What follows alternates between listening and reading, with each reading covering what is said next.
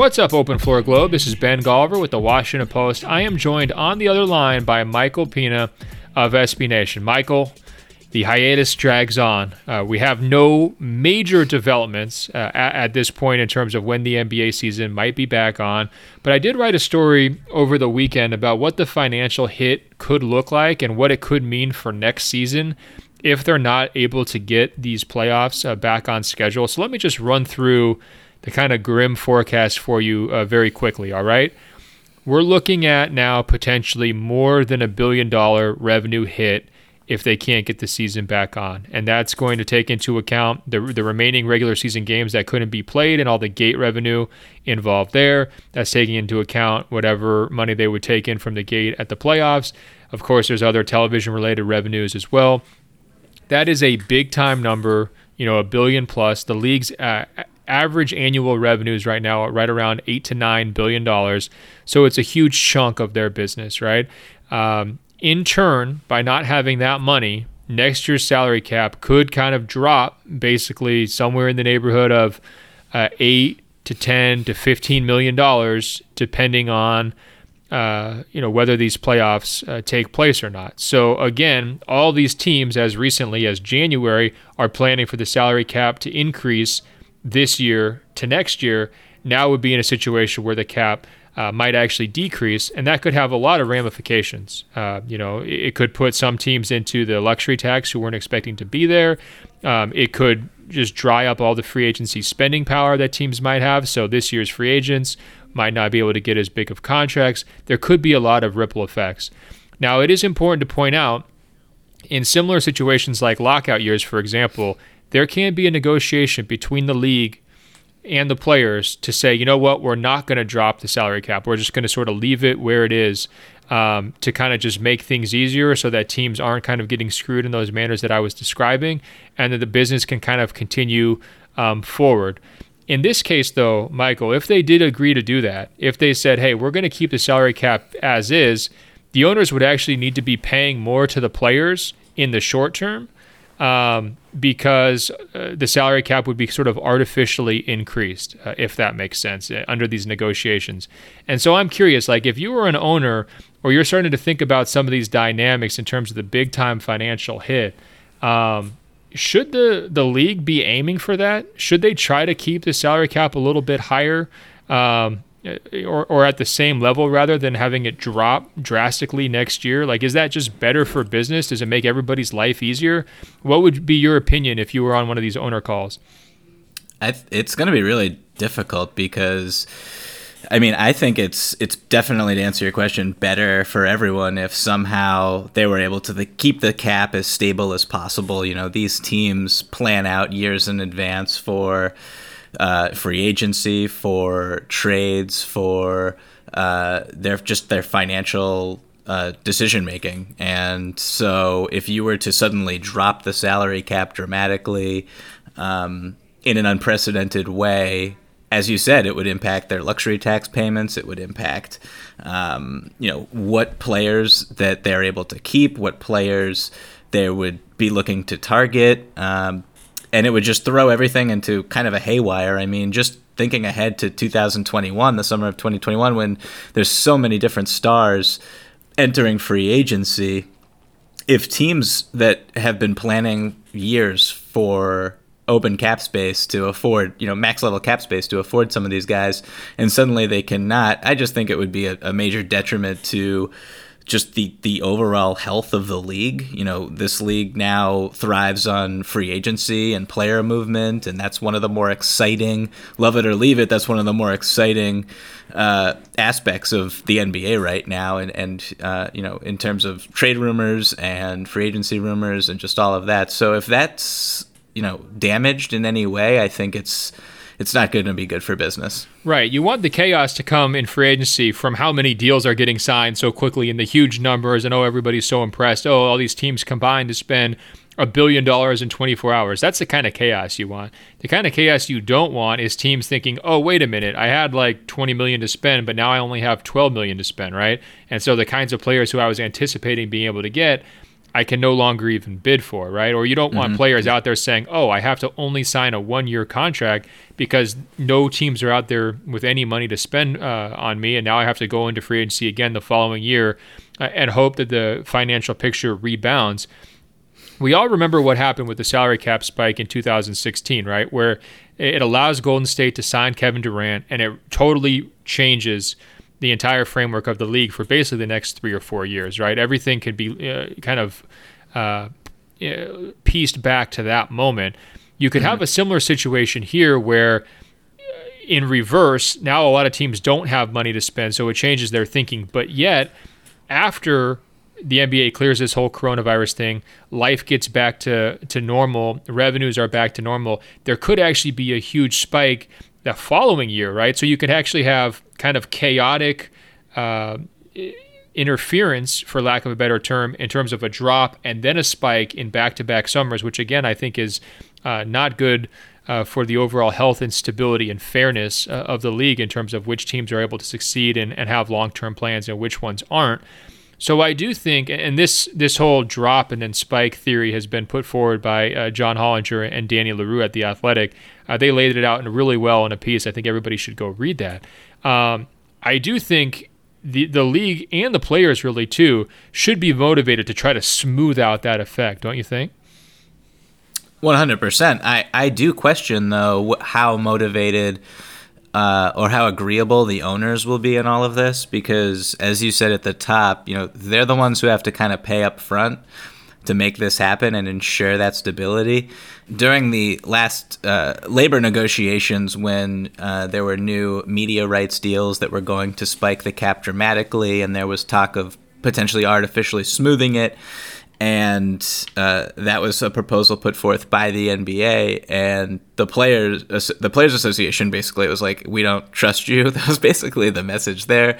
And so we saw that humongous spike and we saw players get crazy money in the summer of 2016 and so I just wonder how many of the owners will think back to that and uh, you know I, I don't I'm not saying that they're shooting themselves in the foot just to shoot themselves in the foot but carrying the brunt of it forward when a lot of these owners i would imagine are seeing you know outside financial ramifications for their own personal portfolios and their own personal businesses so uh, i think there's a lot of moving parts here and i'm not you know super optimistic that it'll just be a smooth negotiation no, no question about it. I mean, let's use a couple of examples. Micky Arison with the Miami Heat. His primary business is Carnival Cruise Lines.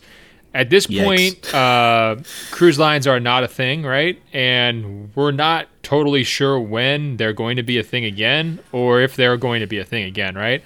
So if you're in that spot, the idea of prepaying millions of dollars to your players uh, in a smoothing scenario based on you know anticipated future revenue could be a tough sell. Tillman Fertitta is another great example. A lot of his money comes from casinos, right?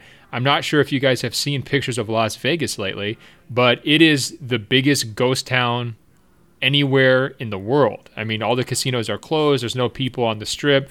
I mean, you could walk around and not see another person for 20 minutes, right? That's not good for casino business owners in any way. And I think that there's a probably a reason why T- Tillman Fertitta has been uh, so kind of vocal about having fans in the building and trying to keep things like normal and everything else because mm-hmm. uh, those revenues are probably more important to him than the average NBA owner, right? So you're going to need buy-in from a lot of different uh, types of business people to get a, a, sort of a smoothing scenario going forward. But I think the real takeaway here is this is one major reason why Adam Silver is pushing so hard to have a playoffs because any revenue you're generating from the playoffs is making the, the salary cap decline or those negotiations like easier to swallow, right? It's uh, you know, mm-hmm. putting on the playoffs makes more money from the television side, and so therefore um, your deficit uh, compared to expectations is lower. And so uh, I think that's one reason why we should kind of be patient here as observers and say, okay, let's see if they can really solve the playoffs or salvage them in some way, uh, because the the carryover effect is not just about can they crown a champion or not. It's about what does the financial picture of the league look like for the next two or three seasons, right? So uh, just something to kind of keep in mind. I know your brain was sort of going to similar territory this week, uh, Michael, in a piece that you wrote for SB Nation, because you're you're digging into like, okay, well, who are these free agents who could hit the market this summer or maybe this fall, uh, depending if they delay the postseason and, and therefore have to delay free agency. And I know you were trying to play matchmaker, right? You're trying to take certain high profile players and, and dump them onto teams. And you know, I don't know. You know, you being you, you know, Michael being the pod. You know, he's probably trying to you know get a little reaction from people too. uh, you know, just for his own gratification. But uh, I want to run through my three favorite matchmaker scenarios that you came up with, and I want you to kind of break down why those players should fit with those teams. How's that sound? Sure, that sounds great. Fred VanVleet, New York Knicks. Boom. You're just trying to get roasted by all of Canada, aren't you? Walk me through it. How is the beloved son of Toronto, Mr. Uh, nearly finals MVP, according to Hubie Brown himself, Fred VanVleet, going to leave Toronto for the New York Knicks? How's that working out? So I guess if you're Toronto right now, or I guess I should say if you're New York, the only way you're going to lure Fred VanVleet away from Toronto is with a lot of money, like a lot of a guaranteed deal that is just humongous. I don't. I'm not gonna say you know they're gonna give him the max, but it would have to be a. The caveat here is that it would have to be a humo, um, a humongous bag of cash to to get him out of there because the Raptors. So the Raptors basically are in a situation where they feel like they can get Giannis Antetokounmpo. They're hopeful. They're optimistic. That's why they want as much cap flexibility as possible. They maxed out Pascal Siakam a year earlier than they had to. They have you know Kyle Lowry under contract for one more season and thirty something million dollars. That's not so much a long term concern, but uh, if you were to pay and make a long term commitment commitment to Fred VanVleet, that just makes it a little trickier to to get Giannis in the door. So if that's their mindset right now, I could see a possibility where, uh, you know, Fred Fred is promised, uh, you know, a, a, he's already plays a ton of minutes for the Raptors, but he's promised basically to be the the marquee free agent signing for the New York Knicks and an opportunity to turn around or be the beginning of a turnaround that is like 30 plus years in the making. So I can see why he would be attracted to it potentially.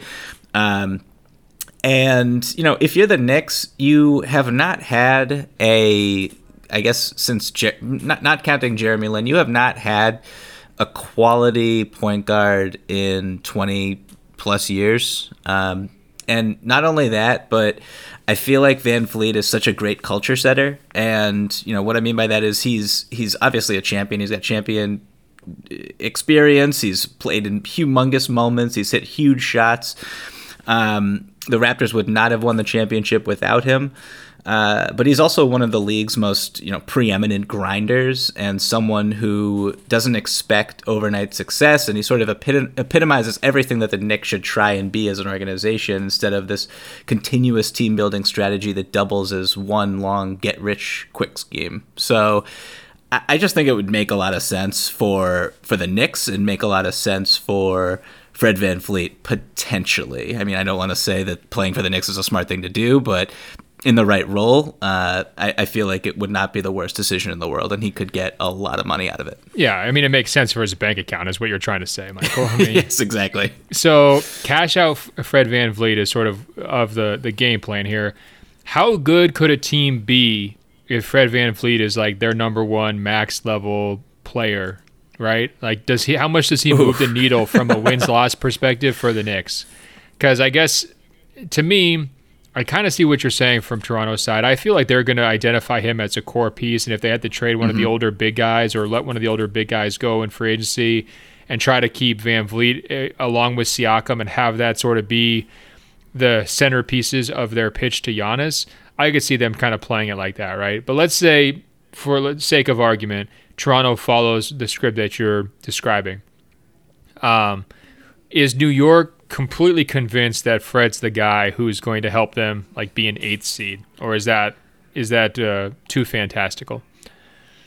I I think it just you know going from where we what we saw out of the New York Knicks this season without Fred VanVleet to what they would be next year with him, with a lot of the same players on board, I would imagine, or a, a majority of the same high minute players still in the rotation.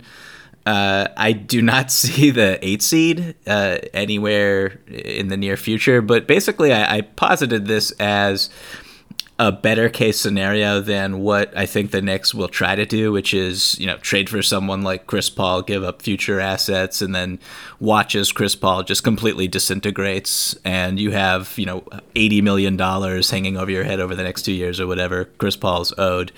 Uh, so that's kind of it, it's like Fred Van VanVleet is not the best case scenario for the Knicks, but he's just so far from what you would expect from the organization that I think it's a positive step in the right direction. Well, let's let's put it this way: there is no amount of money they could overpay Fred Van VanVleet that would be worse than their spending last summer, right? With Julius sure. Randle, Taj Gibson, uh, the three months or four months they got out of Marcus Morris and everything else, right? So by their own standard, even drastically overpaying Fred VanVleet would be a giant win compared to what they've usually done because it's actually a position of need. Um, you could talk yourself in him into him being a capable starter at that spot. He would give you numbers. He would be exciting.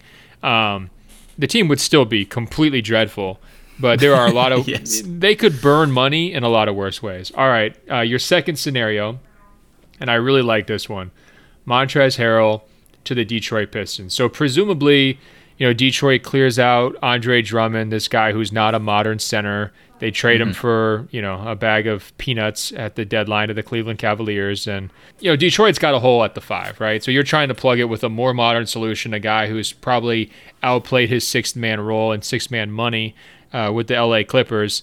Um, what other layers to this decision making do you see? Is it just a simple fact of the Clippers can't afford to keep everybody?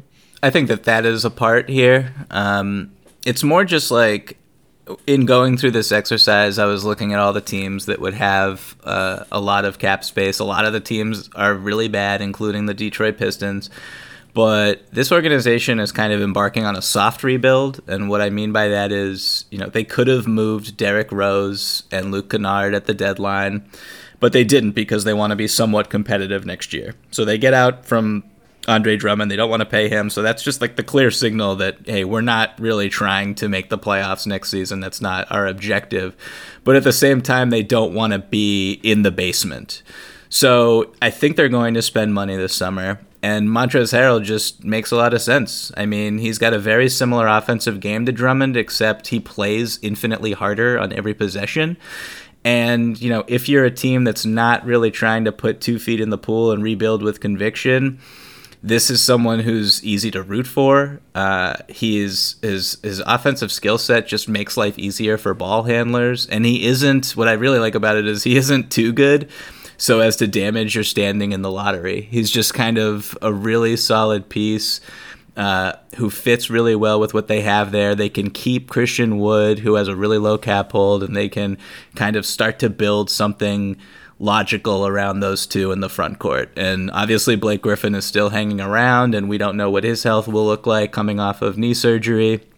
But I, am pretty confident that even those two, Blake and Montrez, could coexist. And I also don't think that Blake is long for Detroit, so I really wouldn't concern myself too much with that. But I just like the fit here.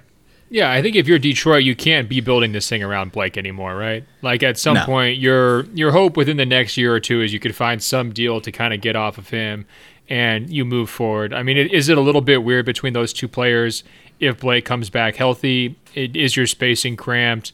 Do you have enough like length and, and traditional shot blocking if you're playing both those guys heavy minutes together? Probably not. And then is Blake kind of versatile enough defensively at this stage of his career with the injury issues? To sort of really make uh, you know an ideal defensive system work. You know, maybe not. But I think if you are going to be committing a lot of money to Montrezl Harrell, you're sort of looking at him as your franchise level big for the next three or four years, right? Like he's not going to be mm-hmm. an all star level player probably, but he's going to be your most reliable kind of foundational uh, type big man. And if you're asking me who would I rather have, Andre Drummond or Montrezl Harrell for the next four years, or frankly, if you're asking me who would I rather have, Montrezl Harrell or Blake Griffin for the next four years, there's a really strong argument you'd rather have Harrell. I mean, he is very consistent. He brings great energy, like you mentioned. He is a pretty skilled scorer in the right situation as long as he has people setting him up. Um, and I think defensively, there's holes, but you know he's able to to contribute. I mean, he's not a you know a huge negative. Now, does he benefit and do his numbers benefit from playing with a lot of talented players, uh, you know, in LA? I, I, think there's a, there's an argument to be made there for sure. But he's also found success with lots of different types of teammates on the Clippers because they've turned their roster over here, you know, multiple times over the last couple seasons. So, um, you know, if I was a team with cap space this summer, Harrell would be one of my very top priorities. I think he's got a strong case to, to win six man of the year this year. Um, mm-hmm. And I just think in general, he's one of the more underrated players in the league. So um, I like where your head was at on that one for sure.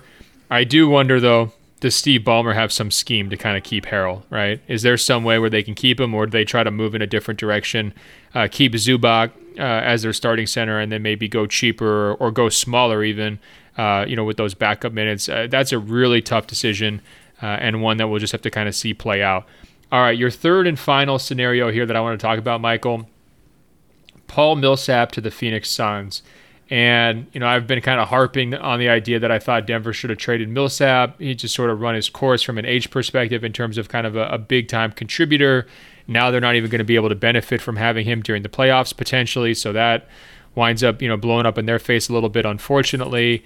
Um, why did you pencil in the Phoenix Suns here because if I'm understanding this correctly, doesn't DeAndre Ayton want to be a power forward? So even though he definitely should be a center, are we pushing DeAndre Ayton down to small forward in this scenario, Michael, or, or how are you accommodating for Paul Millsap? Well, I know that the Phoenix Suns are your favorite team, Ben. So I thought this. I, I, wrote this one specifically with you in mind. Well, I appreciate that. You're just trolling me individually, just like you do on this podcast all the time. Um, but continue. Um, yeah, I mean, no, I mean everything we saw from Ayton over the past couple months before the the the season was postponed was with him at the five and a lot of success. You know, they had Kelly Oubre before he had surgery, uh, Bridges, Ricky Rubio, Devin Booker. That lineup was extremely good. Uh, so Ayton just kind of looks like eh, more and more as the season was going along and progressing, he looked more and more like a legitimate two way center, which is a huge development uh, for the Phoenix Suns. So I see that. I see Devin Booker, who has also developed. You know, he, he technically was an All Star this year, although he probably should have been one over Russell Westbrook anyway. And so you have this really intriguing young core that, in my opinion, should now be looking at okay, what are we going to be, or how are we going to get to the next level? Um, and what teams out there should we be modeling ourselves after? And you know they're not going to be the Los Angeles Lakers. They're not going to be the Los Angeles Clippers. That's just not the track that they're on. The track that they're on is what the Denver Nuggets were on a few years back when they signed Paul Millsap, and he helped elevate them to be a really uh, competitive playoff caliber team. So you take it's kind of the parallel here is Nikola Jokic and Jamal Murray with Devin Booker and DeAndre Ayton, and so yeah. So uh, what I, I'm picturing here, Michael, is you, you have him, Paul Millsap, lined up as the driver's ed instructor, and he's had a lot of success in that role of like teaching guys kind of the right way to play, be professional on and off the court. Here's how you actually structure a competent defense and everything else. And I think most driver's ed instructors, if I remember correctly, usually they're they're guys in their 50s and guys in their 60s. Now, at some point if the driver's ed instructor goes blind, he's not going to be a very good driver's ed instructor anymore, right? Now all of a sudden it, things are getting dicey. It's the blind leading the blind. You're getting into car accidents, and the insurance premiums are going way up. And even though you have the the signs on your car that say ABC Driver's School, you know everyone's just wondering why you're zigzagging all over the road. Is Paul Millsap into the blind driver's instructor phase of his career? In other words, does this idea sound better? In theory than it would play out in practice because he just doesn't have that much left.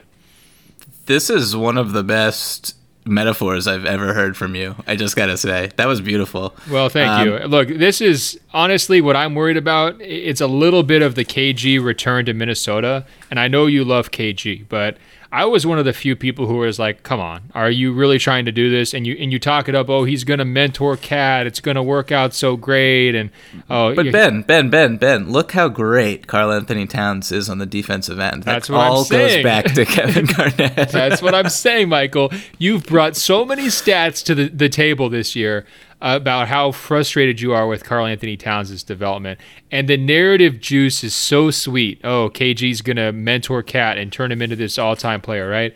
Um, and, and this is obviously a lesser discussion because we're talking about Paul Millsap and and DeAndre Ayton. I mean, come on. But you get what I'm saying. Like, is this is this idea better than how it could really play out? I th- well, I, I mean, at that point, just to continue the comparison, KG was just beyond washed up at that point in his career. Like Paul Millsap is he's still a very solid contributor and there are some like you could totally make the case that he's been when healthy the second most consistent player on the Denver Nuggets and the Denver Nuggets are you know they, I think they have what the second or the third best record in the Western Conference right now. So he's still uh, a very productive player. He's a defense first professional. He's selfless and I do like the what I like about the driver's ed instructor metaphor there is just like yeah you bring him in he kind of he's not on the same timeline as Booker and Ayton and that's fine. Like this team needs to just get to the playoffs and learn what that experience is like. And then when Paul Millsap's contract comes off the books like we're not expecting a humongous long-term commitment here but when that contract comes off the books, then you replace them. You're hopefully in a place where you can replace that production with a player who doesn't necessarily have to fill the off court role or the locker room role as well. And Booker and Ayton and some other players in there can kind of pick up the void there. So uh, that's kind of where my head's at with it. And I just think that the way that Millsap plays, how he doesn't need shots, he doesn't need touches. Um, and he's just so good on the defensive end and so smart still. Like his on-off numbers with Denver are just they've been terrific ever since they signed him for a reason. And if he's able to, you know, give, you know, 85% of that to Phoenix, then that's just a coup for them. I like what you're thinking. Look, I've defended Paul Millsap's honor for the better part of a decade.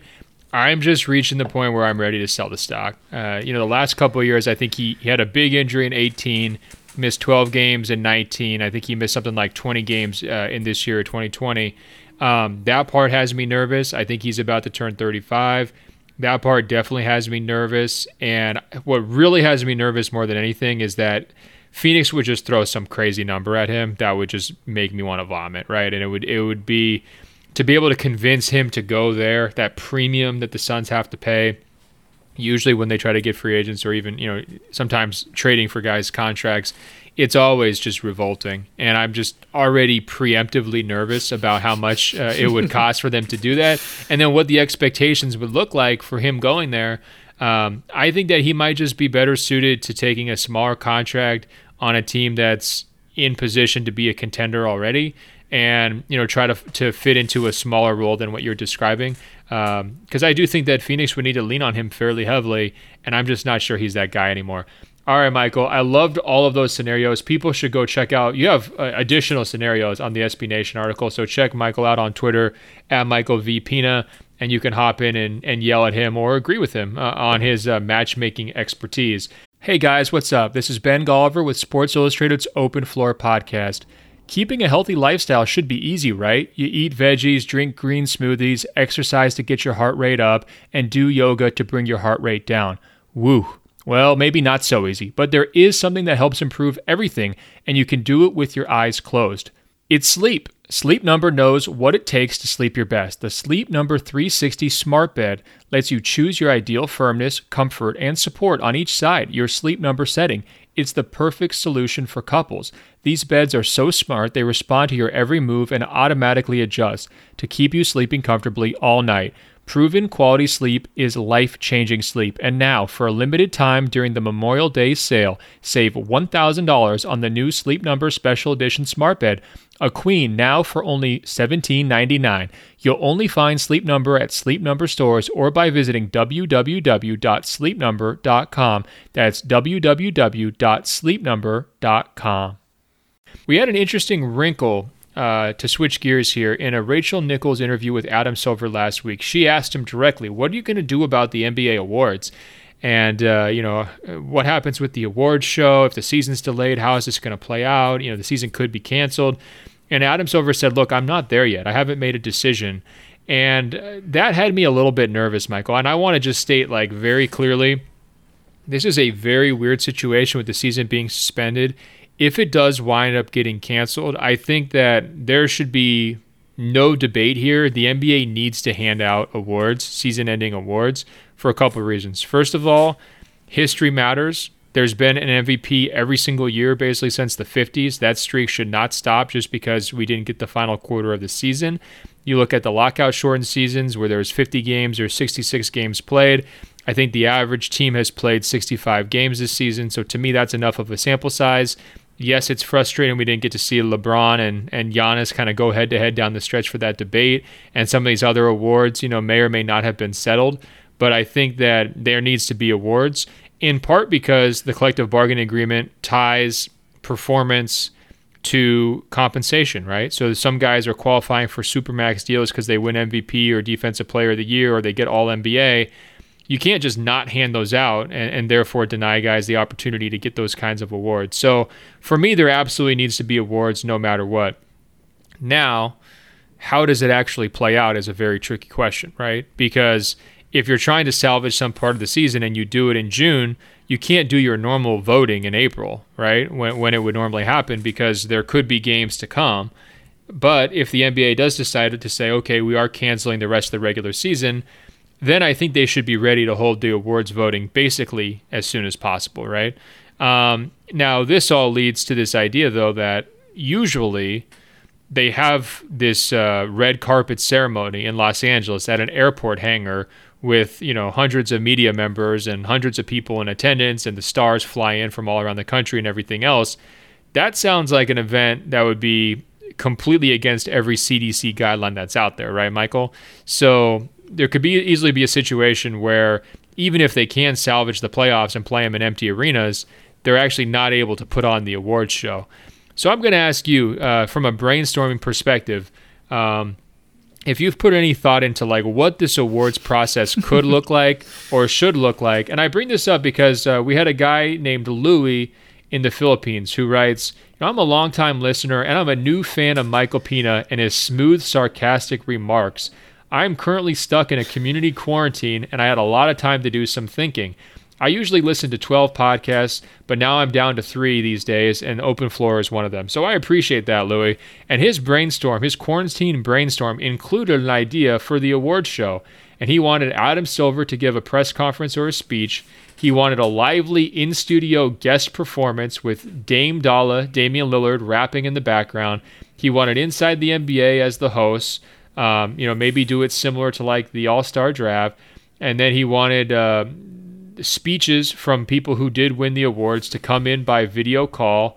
Um, and then he wanted live Twitter reactions, hopefully with NBA players encouraged to participate because they couldn't all come together um, in in one spot. And then he was hoping that there would be donations from the NBA to the winners and like local organizations for where they play that are tied into coronavirus uh, relief efforts.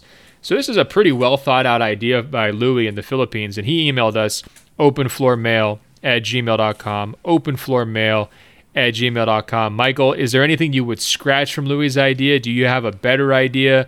Um, and how would you have these awards play out? First of all, Louis, great email. Um, I am honored that you are a fan of me and my smooth, sarcastic remarks. And honestly, like, this is so detailed and well thought out that I don't even know why I'm I'm here right now. We should just be reading your emails on the well, air and letting people take them in. Here's the Not thing, to devalue Michael. myself real quick, but yeah, no, go ahead, Ben. No, I'm I'm the one having the existential crisis. Every time we get an email from one of these guys praising you lately, I feel like John Wall watching Bradley Beal 50 point efforts. Like there goes my franchise, right? It's just being swooped out from right underneath me. Thanks a lot. But no, in all seriousness, just like John Wall, you know, I'm going to say the right thing. Michael, I'm a big fan of your smooth, sarcastic efforts as well. Thank you so much for everything you bring here. It's it's not a fight for control of the franchise in any way whatsoever. We're all on the same page. Everything is great. Um, no, but in all seriousness, what do you think about the awards? So I I mean I off the top just I'm not a huge fan of the award show in general, so if it just didn't happen, that would be cool with me. But I do like some of the elements that Louis brings to the table here. And so I'm kind of coming a little bit out of left field with what I was thinking, and I, I, I incorporated a lot of what Louis said in his to my own idea, which is probably not uh, practical in real life. But I'm just going to throw this out there. I don't know uh, if you, Ben, or if any members of the Open Floor Globe uh, were a part of or heard about Club Quarantine over the weekend. It was basically, for those who do not know, uh, DJ D Nice basically played a nine hour set on Instagram Live from his living room and it turned into this incredible, surreal social media experience where you had Will Smith, Rihanna, Michelle Obama, Oprah, Kareem Abdul Jabbar, Dr. J. All these people were in the room watching and taking part, and they were in the comments, and it was just like it was honestly just one of the most incredible things I've like ever been. I'm not going to say I was a part of it, but I did watch it. Wait, so uh, this is uh, on Instagram Live, right? Yes, it was incredible. And so, so, let me ask you, like I my invite must have got lost in the mail. How'd you get invited? I mean, what happened? Like I know I, I understand when there's like parties at One Oak that I don't get into. Fine. Like I already understand that. But uh, no one notified me of this party, Michael. Am I just not cool enough? I wasn't on the list. I no, I, I don't mean to come here to hurt your feelings. It was an open public forum. I should have shot you a text. That was my fault, Ben. Oh, we'll we'll, we'll so take you, care of it. You were the bouncer. you kept me out because my pants weren't good enough. basically, and you wear glasses. That was basically the the only other entry. Oh uh, my! I, don't mean to be mean, but that's what the deal was. So you're just um, like four eyes. You're out. 110,000 people. You can all stream with D Nice, no problem. You can hang out with Obama.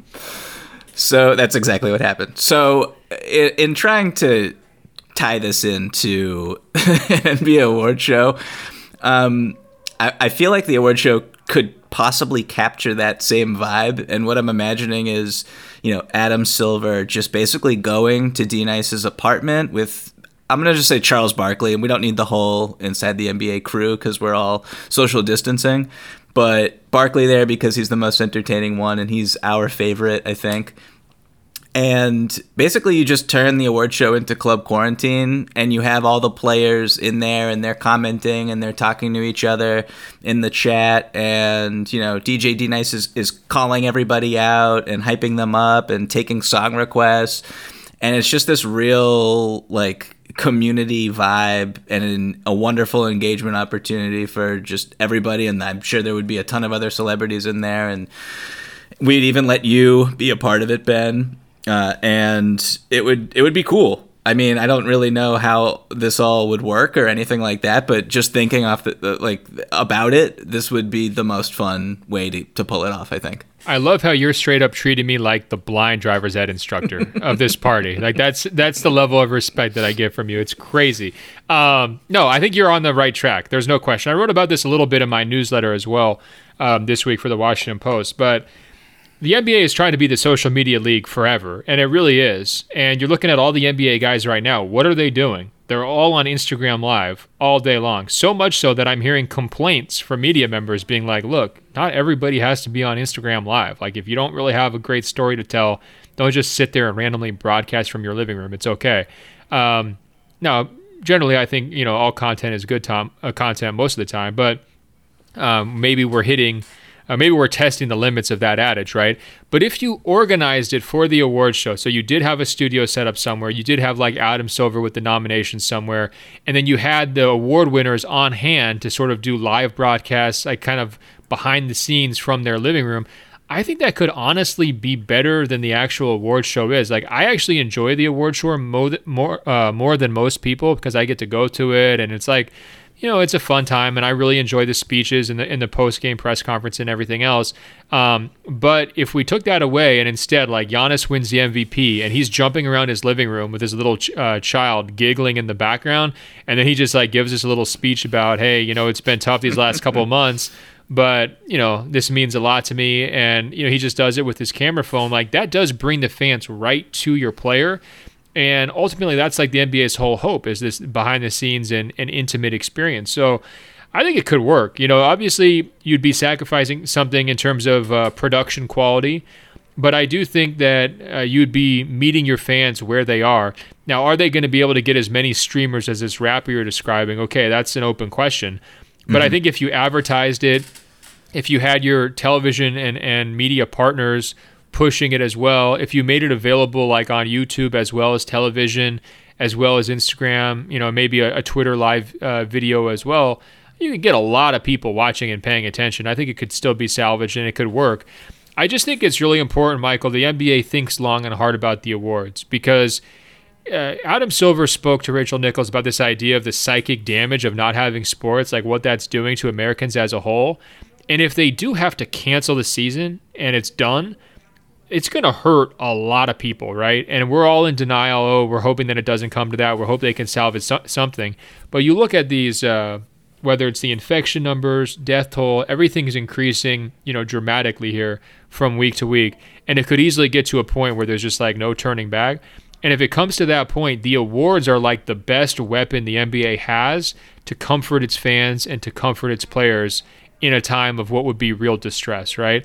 So to me, I, I, really hope that the contingency plans are happening on the awards so that they would be able to be, uh, you know, the voting would happen quickly and that they could do this type of, uh, you know, social media type show uh, pretty quickly after a potential cancellation, just in, if, in the uh, event that it comes to that, so that not everybody's hearts are broken simultaneously. All right, Michael on a lighter note, we got some just incredible questions from the Open Floor Globe this week. All over the world, people were checking in with great questions just like Louis. Here's one from Canada. Stephen writes, Thanks for keeping the pod up with great content despite everything that's happening. Canada is pretty much in the same boat as the southern neighbors, but we're carrying on, and Open Floor is hand down, hands down the best NBA podcast. Good job, Stephen. You knew I would read it if you sucked up to me. And he goes on to write, on last week's podcast, Ben brought up the 1995 playoffs, and my ears perked up. I was 12 years old at the time, and that season in playoffs was such a pivotal, uh, pivotal moment for me as an NBA fan. It's also the reason why I became a graphic designer. The graphics at that time were just super dope. Uh, with the birth of the Raptors, basketball was much more accessible in Canada that year, and I watched more games than ever. And even though the Raptors have always been my favorite team, that duo of Shaquille O'Neal and Penny Hardaway was undeniably great, and it helped me understand the beauty of the game. Shaq's brute force and charismatic nature tearing down rims literally made me think he was a superhero. Penny quickly became my favorite player for his ability to score and assist with finesse. These dudes were bad men. I even remember sneaking into Blue Chips, the movie, just to see those guys on the big screen. I've never actually been a Magic fan, but I sure did love those years until Shaq broke my heart and left for LA. My question is Was this duo underrated? And do you have a particular basketball moment that changed the way you think of the world? And he said, Thanks uh, also for bringing some much needed nostalgia back during these trying times. And he agreed with me, like Michael, when I said last week that Jordan wearing 45 during that season was super weird and he, he went on to say it was obviously the reason the Bulls were knocked out of the playoffs that year. So I'm not sure we're going to go to the numerology explanation on uh, why Michael actually lost in the playoffs. But Michael, I, I'm curious, were you as big on Shaq and Penny as our guy Stephen from Canada? Well, first off, sneaking into blue chips is a great move that I can kind of relate to. I, I actually snuck into Kazam back in the day, which was Shaq's great great movie about I don't even remember him being a genie, and I remember there were cheeseburgers that flew, fell from the sky. Just Michael, a, a quality quality did, movie. Didn't Kazam set the record for Academy Awards? I think it did. Like it had like I think I want to say like 22 nominations and seven wins, if I'm not mistaken, all time records in both. But anyway, continue.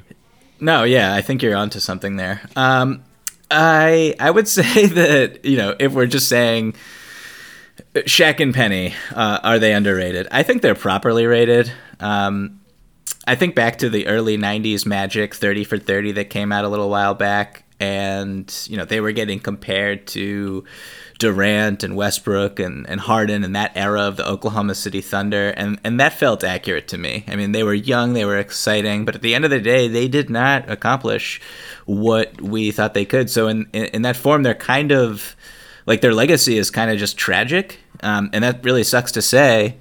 but that's how they're remembered, and I think that that is that's accurate. That's how they should be remembered. They were capable of so much more, in part because Penny was capable of so much more. You know, injuries uh, just kind of derailed his career later, and then of course the split. Uh, I think the split gets wound up, wound up being underrated because of Shaq's split with Kobe, right? So it's like not even mm-hmm. Shaq's highest profile divorce, which leaves Penny as like you know his second ex-wife which okay you know tortured analogy there but you sort of get where i'm going.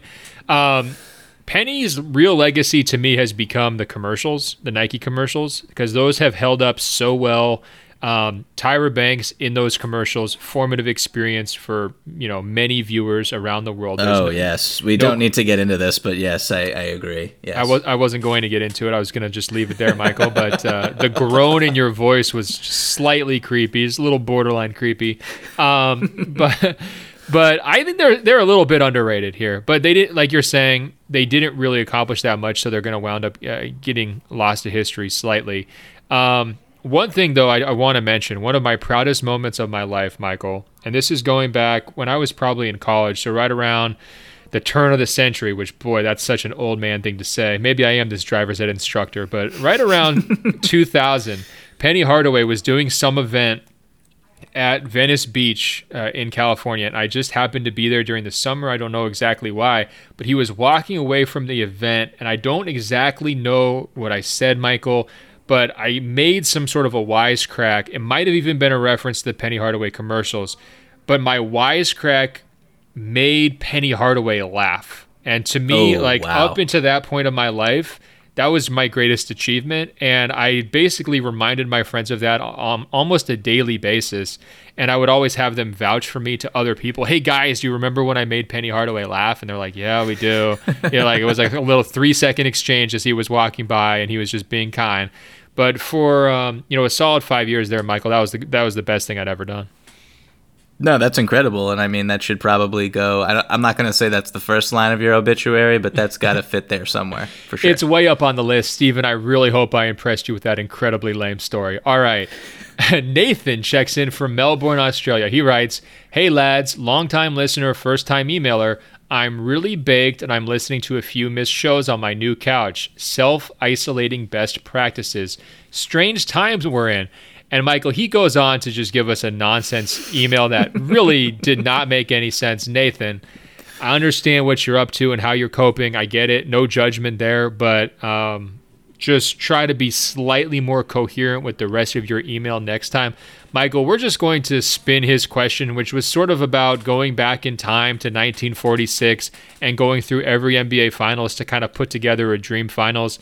Again, it wasn't coherent. It didn't make sense. But here's what I'm going to ask you, Michael, and I'm going to pretend this question came from Nathan, our, our baked friend in Melbourne. What was the one finals game that took place before you were born that you wish you could have attended and maybe even written about as a media member? Is there one? Is it, uh, you know, your your white whale game that you wished you could have a time machine and be like, you know, 20, 30 years older so you could have gotten to experience? What is it, Michael? So, first of all, our questions in this episode are just off the roof, through the charts, incredible. Um, I, I want to say that you know Nathan. Wait, off off the roof and through the charts. You're starting to sound like Michael Jordan right now, man. The ceiling is the roof, or is it is it through the roof and off the charts? What's happening, Michael? Are you making up new uh, phrases, or am I just behind the times? I'm just I'm I'm I'm I'm feeling a lot of inspiration from Nathan and You're, and what's going on with him right now. You got to you got to contact you got to contact high from Melbourne is what you're saying. exactly. Uh, All right. So, Nobody yeah, do drugs out there. You're not gonna. You're gonna throw off your favorite podcast host. They're not gonna be able to concentrate. Everybody live this drug free. Uh, you know, dare to, dare to keep kids off drugs. Anyway, Michael, continue. No, but I really loved where you went and where you took this, which was, uh, you know, trying to find the the the white whale finals game before we were we were alive. And for me, it's pretty easy. Um, game four of the 1984 finals. Wow this game, uh, the two teams were the Los Angeles Lakers and the Boston Celtics. The Celtics were trailing two games to one. They had just gotten blown out in game three. The series was looking very bleak. They were down six with about seven minutes to go when Kevin McHale clotheslines Kurt Rambis, and just the whole spirit of the entire series, the energy just shifts towards the Celtics, and they eventually win it in seven and push their undefeated finals record to 8 and 0 against the Los Angeles Lakers. So that game just is like I mean growing up around Boston you would see clips of that nonstop all the time people would still be referencing it. It was like better than uh, like a Carlton Fisk home run. Um, it was just it was it was an incredibly meaningful play. So, so uh, that's got to be the game for me. I would just have loved to be in the building for that and experience it firsthand. Do you consider yourself bloodthirsty, Michael? In other words, are you wishing you had been there to watch Rambis collapse to the court, or is it more of just like the the history aspect of that victory? It's just, I think it's a little bit of both, to be honest with you. Yeah, I mean, you I, I, you do strike me as bloodthirsty, Michael, in, in your own just kind of quiet psychopath type of way, just maybe a little bit. I, am not going to refute any of that. No. Uh, well, I, am going to stand up for the Lakers side of things uh, on this one. I think that's a great pick. Um, I'm not going to detract from it. I'm just going to go a different direction. The game that I've always wished I could have watched in person or covered or everything else, the one that I've always heard about for years, it's kind of a stereotypical pick or an easy pick, probably, but it's game six of the 1980 NBA Finals. Magic Johnson's sort of emergence as, you know, arguably like an all-time great uh, in his rookie year. Of course, the story goes Kareem Abdul-Jabbar is hurt. He can't play in Game Six against the Sixers. It's in Philadelphia. They're maybe going to save him for Game Seven if they need to.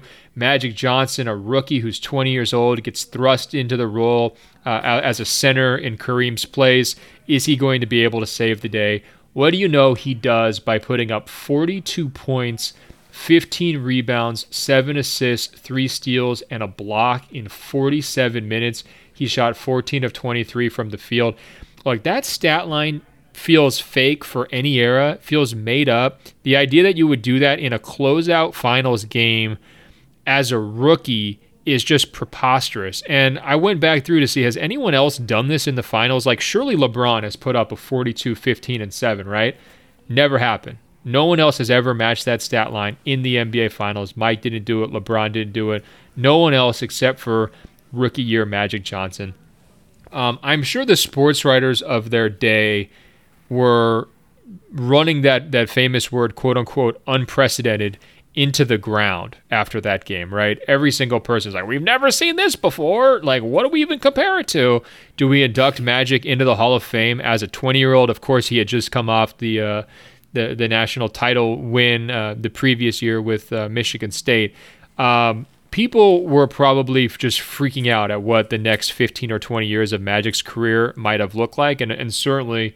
Uh, you know, he delivered with uh, just you know crazy uh, encore career, you know, leading Showtime for the next decade. But um, at that moment in 1980, it probably was just like mind blowing, and I wish I had been there to have my mind blown.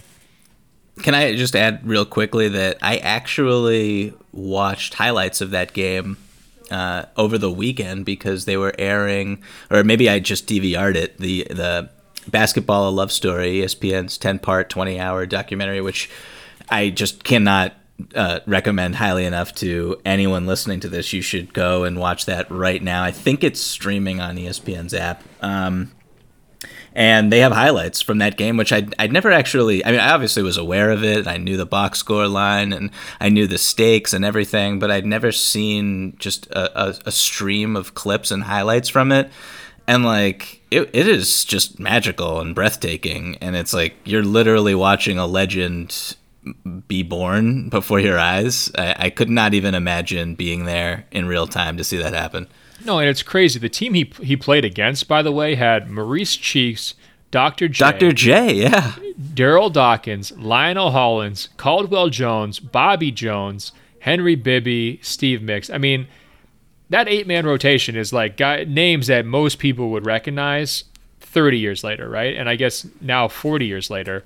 And for Magic to put that the team without Kareem on his back and do it like that. It's just wild, man. And uh, great plug there for basketball love story. That's something that everyone should be uh, turning to uh, during this hiatus. No question about it. All right, Michael, we've got two more questions, and they're fairly serious that we're going to get to here. I want to uh, make sure we hit this one. It's coming in from Fritz, and he's responding to my idea that I was kind of preaching this idea of look, like, uh, you know, this hiatus, this coronavirus is changing everybody's life, but do whatever you can to just adopt a like, hey, you know, it's eventually going to be okay mentality and, you know, push off your, your international trips or whatever else it might be into the future and, and just try to, uh, you know, be as patient as possible. And Fritz makes a great point here. He writes, I totally understand that delay mentality is important and it's true for most things, but I'm a high school senior and the one thing I can't really delay is my senior spring. Instead, it's pretty much canceled, and it seems that summer may also be in doubt. This applies to all high school and college seniors, but for my friends and I, as athletes, we've all lost our senior nights, our last chance at championships, our last time playing on a team competitively with our friends, etc. I'm the captain of my high school sailing team, and we are losing our championship regattas. As a sailor, I'm lucky enough to be able to continue my sport in college next year at Connecticut College, but many of my friends who play basketball or baseball won't be able to play in college. So while it is important for everybody to stay inside and play their part, I think that it's important to recognize that some things can't be delayed, like senior years that have been stolen from us.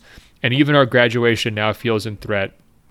Other than SportsCenter's senior night segment, I feel like the loss of senior year for college and high school students across the country and world hasn't been discussed enough. Fritz, man, you are 100% right. There is no question about it. I want you to know, like, I, I focus a lot on this show in terms of my heart going out to guys like LeBron and Giannis and, and other big time NBA competitors for them not getting the opportunity to sort of write the end of the NBA season. But my heart really, really goes out to, to college and high school athletes who are in your position, who are now not having the, opportunity to compete for the titles that they were hoping for and not getting the closure to their academic or their athletic careers and basically just have to move on to the next chapter without that knowledge. Uh, you know, frankly, and I'll say this straightforward, Fritz, it makes me sick to my stomach on your behalf, man. I, I really, really feel for you, and I'm sorry uh, that that's happened. And there's no question it hasn't been discussed enough. Uh, you, you think about athletes like a Sabrina Ionescu at Oregon. Her college career is going to be ending, and she's potentially, you know, was going to be able to make history. And you know, people are saying, hey, she has a chance to be one of the greatest women's basketball players of all time. To not get a tournament for her, uh, you know, it, it's just after all the build up and all the lead up to it, and man, it really, really gets to me. Michael, uh, you know, save us here. What do you think? Uh, do you hear what, what Fritz is saying?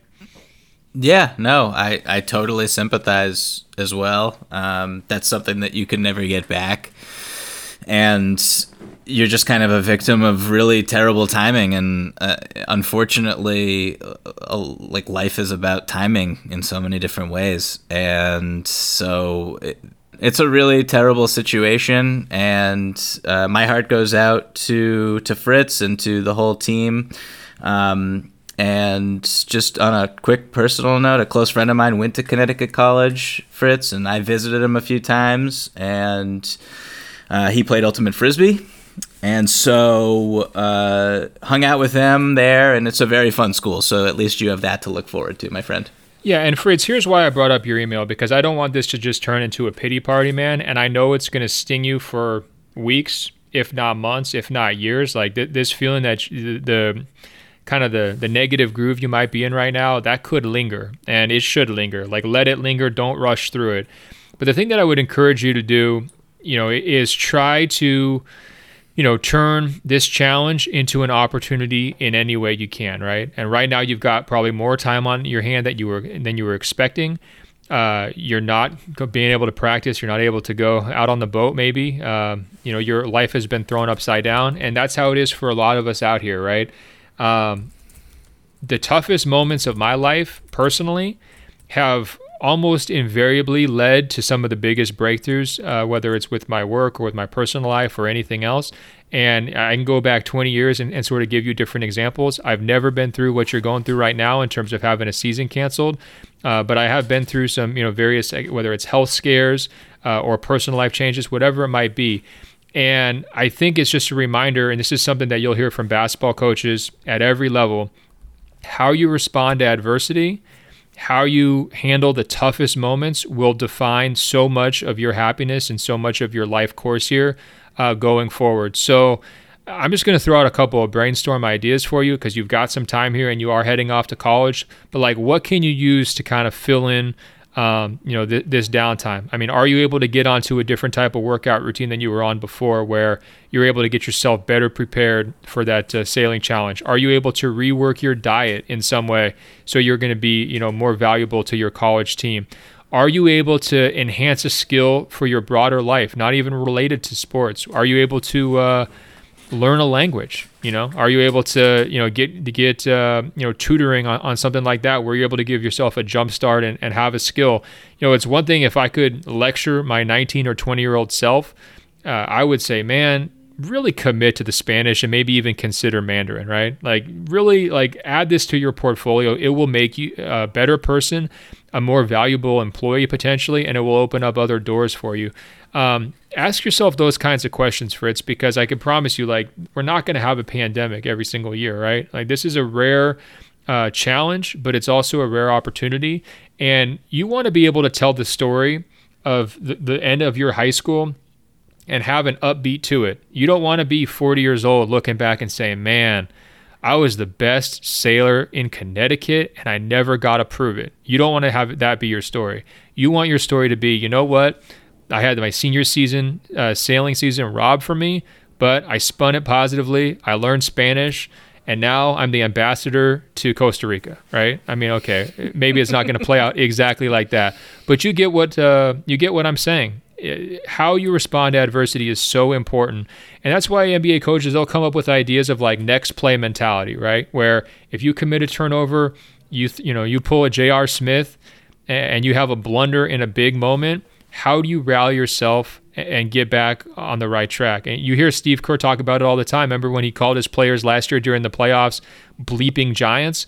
What he was referring to was not – uh, what they necessarily were dunking, shooting three pointers, the physical attributes. Everything he was talking about with the bleeping Giants comment was mentally how they responded to adversity, how they were able to come together after injuries and and go on to the you know into a road environment and, and dig out a really tough win against a quality team.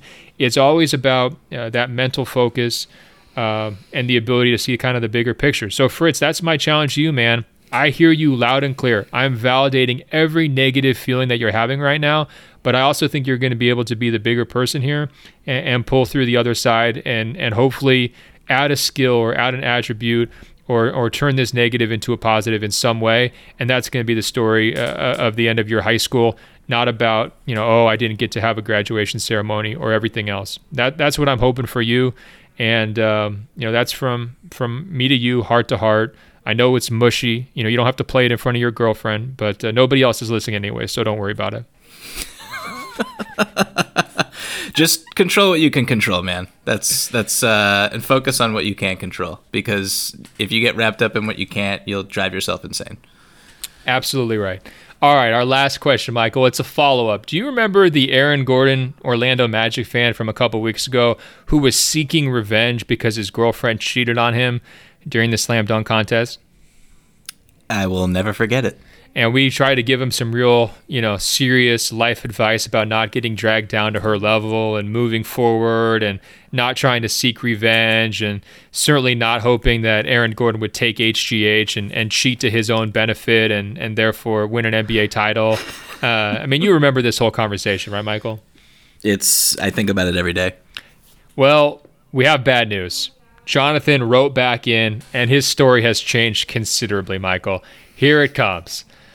Dear Ben and Michael, two weeks ago, I wrote my very first email to the Open Floor podcast. As you might remember, it addressed the topic of cheating scandals. I highlighted the email by talking about my own personal cheating scandal that happened on the night Aaron Gordon got cheated out of the dunk contest. When I wrote to you, my world was in a much better place. Since writing that email, I have canceled my spring break trip I have been told not to leave my apartment, and I have been let go from my job because of the coronavirus. This might come as a shock, but I am not here for your sympathy. Instead, I come for forgiveness. And he writes in bold, I have sinned. That morning, two weeks ago, when I wrote my first email to you, I was completely lying. I wanted to write a simple question about cheating scandals, but I got carried away. One lie led to another, and I ended up making a fool out of myself, all because I thought I was funny. To make matters worse, I don't even like Aaron Gordon and the Orlando Magic. I'm a Golden State Warriors fan, and I am too young to even remember a time before Steph Curry. Oh. I, I am not a spiritual or religious person, but ever since hearing both of you give me heartfelt, honest advice to my abusive lies, my spirit has been in torment. What has resulted is terrible karma, and the only person I can blame is myself. Ben, Michael, to say that you have helped me see God is an understatement. As my life spirals out of control, I ask for your forgiveness, your mercy, and your grace. Whatever you need from me, I am here. If my confession requires me watching five Magic games, that's fine. If it requires me watching 10 pre Curry Warriors games, I understand. If forgiveness requires you to get creative with my confession deeds, I accept. The only thing I have right now is time. And he signs it Jonathan the Liar, Michael. so here's the deal, Jonathan. Here's the problem. You know, now that you've lied and abused our trust, I don't know how much of this email I can believe. And that, that really, that, that makes me sad to admit. Um, I don't even know if you're really a Warriors fan. I don't know your age. I question this whole story, Michael, and I don't really know what my advice is for Jonathan. I'm not sure I can forgive him. I felt, feel so betrayed here, Michael. Are you ready to forgive? And if so, what's Jonathan's penance? I, am a merciful person, right? So I'm Wait, you willing said, to. For- you said merciful or merciless? Because I know you were talking about like Kurt Rambis bloodlust not too long ago. So you better clarify.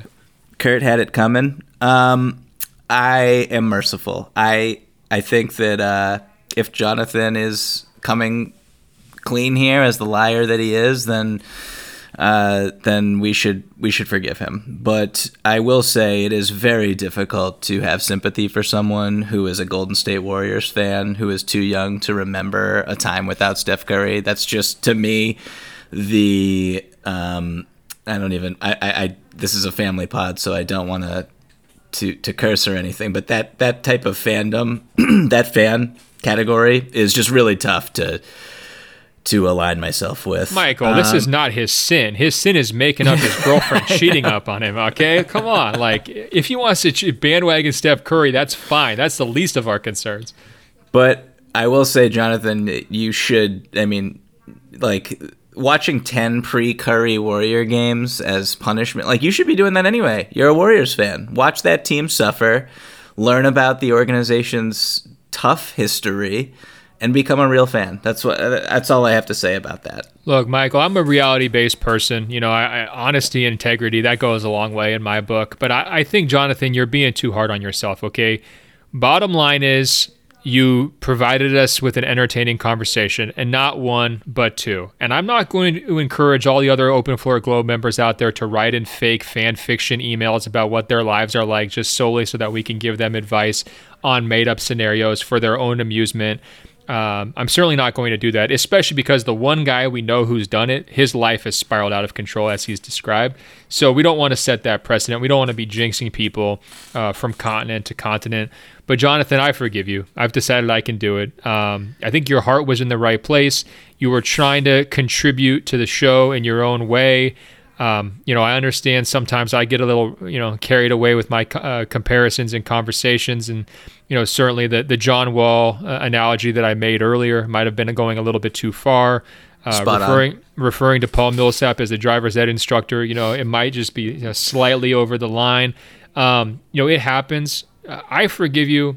I say no penance whatsoever. But I do want the only thing that I do want from you, Jonathan. I want real life updates from how you're going to put your life back together. Okay. And first of all, I don't know if I can believe you that your life has fallen apart. So that's that stings. You know that hurts. You know a little bit. Uh, the the trust has been violated. But if you have lost your job, if these other negative things have happened to you, I need some quarantine updates. Okay. I don't need a diary. I don't need every single day. But as you pull things back together, I want you to keep us informed. I think that's your penance. Ultimately, you are now accountable to us. We own you, Jonathan, and I hope you don't forget it. Speaking of fan fiction, real quick, maybe Jonathan, you could write uh, a page or two about what the Warriors would look like if they traded Steph Curry instead of Monta Ellis to the Milwaukee Bucks. How about that? I think that's fair. That's actually a great one. Good job, Michael. See, you are a benevolent god over here, the pod god. we see new layers to your personality every week. All right, guys. Jonathan, by the way, here's your real penance. Go to Apple Podcasts, search for Open Floor. That's two words. When you find our page, scroll down. It will say rate and review, tap five stars, and tell the whole world how we've made your life better. Okay, please, Jonathan, that would really help us out. And then tell all your friends to give us a five star review as well. We would appreciate it. Guys, you can find Michael on Twitter and Instagram at Michael V as in Victor Pina. You can find me on Instagram at Ben.Golliver, on Twitter at Ben Golliver. We will be back later this week with a whole bunch of questions that we didn't get through today.